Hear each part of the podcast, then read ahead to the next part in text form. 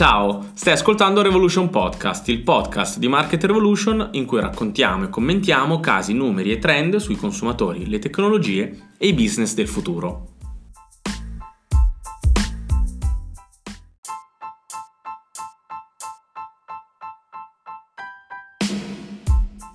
Benvenuti all'ottavo episodio di Revolution Podcast e in particolare il secondo dedicato alla serie Challenge of Change questa serie che abbiamo appunto dedicato a quelle che sono le sfide del cambiamento, che il cambiamento pone alle organizzazioni e alle persone all'interno e che guidano le organizzazioni. Anche questa volta, come quella precedente e come quelle future di questa serie, c'è con noi Argentina. Ciao! Eh, da dove siamo partiti? Siccome siamo degli ottimisti, la scorsa volta siamo partiti in realtà da quelle che sono le buone notizie, ovvero che nonostante ogni tanto sembri esattamente l'opposto, il cambiamento è possibile, è biologicamente, anzi biologicamente necessario, inevitabile. Siamo partiti da questo concetto per arrivare invece a eh, lasciarci eh, con l'obiettivo di approfondire questa volta il concetto di adaptive organization e se sei d'accordo appunto ripartirei proprio da lì. In particolare ripartirei chiedendoti come mai oggi se ne parla così tanto di adaptive organization, qualunque cosa voglia dire. Adesso ci arriviamo velocemente. Oggi si parla di, di, essere agili, di essere digitali. Eh, nel 2018, in un'indagine condotta da Gallup, il 90% degli intervistati ha affermato proprio che l'essere agili e digitali è fondamentale per il successo della, della propria azienda. E anche in questo caso qua non è il dato in sé, quanto ormai ci sia una consapevolezza diffusa che sia questo l'elemento eh, fondativo del successo eh, di un'organizzazione. Ma dietro l'essere digitali ed agili si nasconde che c'è. che c'è, c'è comunque questo concetto chiave dell'essere adattivi. Che però rischia di essere un'altra buzzword, perché ah, adattivi, adattivi, adattivi, noi quando lo sentiamo per un po' di volte ci si accende la spia buzzword e qua scatto sempre la domanda, ma stiamo parlando di qualcosa che ha un, un significato sotto o è invece un nome vuoto? È molto comprensibile che se ne parli anche in questo caso perché è un'epoca di grandissimi cambiamenti eh, devastanti da, da, alcuni punti di vista e di inevitabili perturbazioni. Quindi è logico che questa preoccupazione per la capacità delle organizzazioni di reagire rapidamente abbia senso. E, e quindi è finora bastato essere lungimiranti, ma oggi conta molto di più adattarsi. Eh, questo è, una, è quasi diventato una competenza l'essere adattivi. E quindi non è una buzzword, è un, un bisogno comune ed è riconosciuto come qualcosa che può fare il brutto e cattivo tempo all'interno delle organizzazioni. E sembra, però, questo tema che diciamo che il nome Adaptive Organization eh, suona molto nuovo, suona molto cool, ma fresh and cool. Fresh and cool, ma da dove viene? Cioè, è veramente nuovo o come al solito? È nuovo, non nuovissimo. Ok. Quindi se ne sente parlare da metà degli anni 90, ma la vera verità è che non inventa nulla. Perché. Quindi anche qua il ritorno degli anni 90. Eh, sì, esatto. Molto di più, molto di più. Trae origine questa parola dalla biologia adattiva, quindi dalla nostra evoluzione, nel, in particolare dalla teoria del DNA.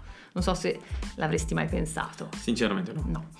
Ehm, perché dunque, innanzitutto, eh, un'organizzazione adattiva guidata da una leadership adattiva Diamo un attimo un perimetro di contesto. Allora, una leadership adattiva con cosa consiste? Consiste nel mobilitare un gruppo di persone con lo scopo di affrontare una sfida difficile e possibilmente superarle. Ed è proprio qui che entra in gioco il parallelismo con la teoria del DNA, mm. perché si parla di evoluzione, di adattamento. Quindi ehm, sostanzialmente il DNA eh, entra in gioco eh, quando si parla di superamento della sfida. Quindi un adattamento di successo per una specie biologica consiste nel preservare un, una parte di DNA necessario per la sopravvivenza, scartarne un'altra parte che non è più essenziale e creare una nuova combinazione di DNA.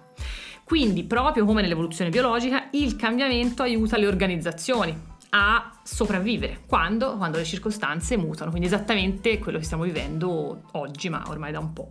Quindi preservi quelli che sono i tuoi punti di forza, di, i punti di distinzione sì. rispetto al mercato competitor, cambi quello che non funziona, aggiungi quello che invece ti permette di rimanere rilevante sul mercato. Esatto. Quindi non è semplicemente cosa il DNA, non è semplicemente un, un'ottima metafora, ma è esattamente lo stesso pattern di comportamento che si, si, si, ripete, corretto? Sì, è corretto ed è anche molto, anche in questo caso secondo me, rassicurante perché è così che siamo evoluti anche noi e quindi è solo il 2% del nostro DNA per cui siamo differenti dagli scimpanzé, ma è quel 2% che ci ha permesso di sviluppare tutta una serie di abilità fondamentali.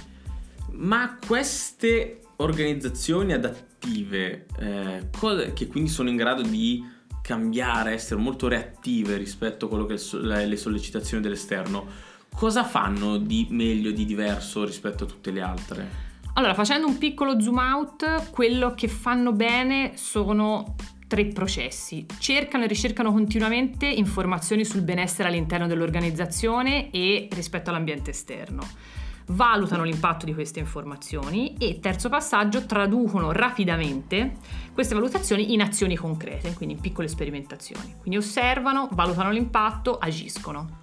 Cioè, quindi questo meccanismo quasi veramente scientifico sì. di osservazione, test, osservazione, test, le rende in grado di essere più adattive. Sì. E se dovessimo sintetizzare un po' qual è proprio la, la competenza chiave, l'elemento chiave di un'organizzazione adattiva, una cosa che noi ci scriviamo su un post-it che ce lo attacchiamo a bordo del monitor?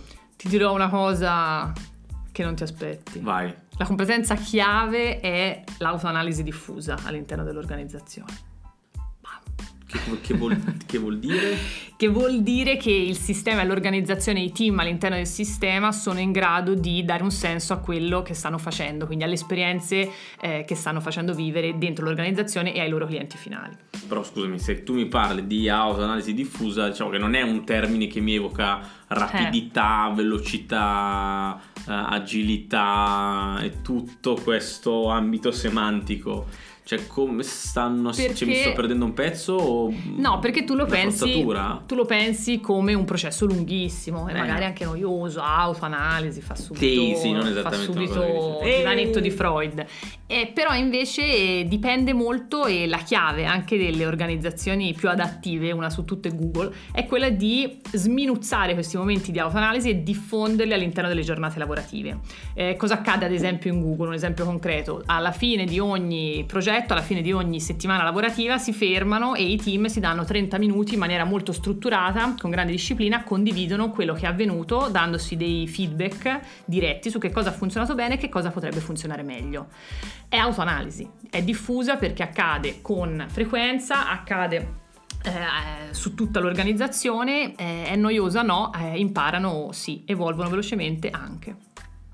Condiamo su questa strada un po', diciamo, per mettere in pratica. Hmm. Eh, continuando quindi a immaginare come eh, questo, partendo da questo spunto, in che modo quindi noi possiamo diventare operativi? Cioè come possiamo, da dove dobbiamo partire per trasformare o aiutare la nostra azienda a trasformarsi in un'organizzazione adattiva?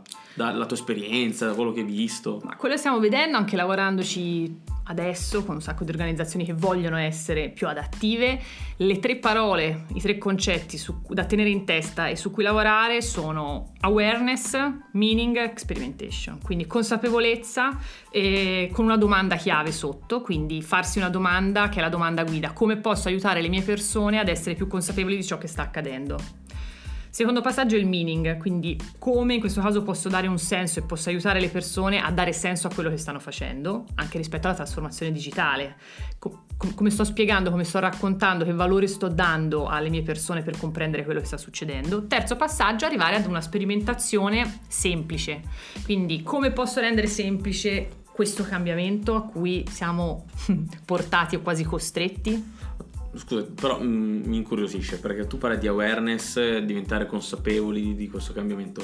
Però mi sembra una cosa, ma è così lontano da quello che fanno le aziende quotidianamente? Mi sembra scontato.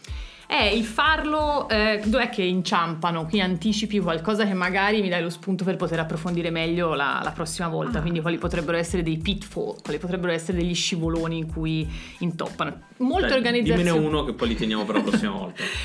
Allora, quello di, far, di, eh, non far coincidere, di non far coincidere la teoria e la pratica, mm. quello di non walk the talk, quindi di predicare qualcosa, di annunciare qualcosa, di scriverlo sulla internet aziendale, ma metterlo sui muri, metterlo sui muri, ma non metterlo in pratica. Oppure questo lavoro di autoanalisi farlo una volta l'anno Una volta l'anno è un ottimo impulso, ma non è sufficiente. Serve molta disciplina, non serve solo l'impulso iniziale. Bene, quindi, eh, quindi mi fermerei qua, nel senso Sì. che abbiamo iniziato a descrivere come sono fatte, come funzionano, perché differiscono dalle altre, le aziende adattive, quelle che chiamiamo aziende adattive, eh, però appunto abbiamo iniziato a aprire il discorso che ci teniamo a questo punto per la prossima volta ad approfondire di quali sono invece gli errori da evitare, Sì. eh, le- i trappoloni che questo tema ci, ci prepara, ci para davanti, così da appunto conoscerli e quindi evitarle. Intanto, Ok. grazie Arge Grazie a voi. e ci diamo appuntamento al prossimo episodio. Ciao a tutti. Ciao!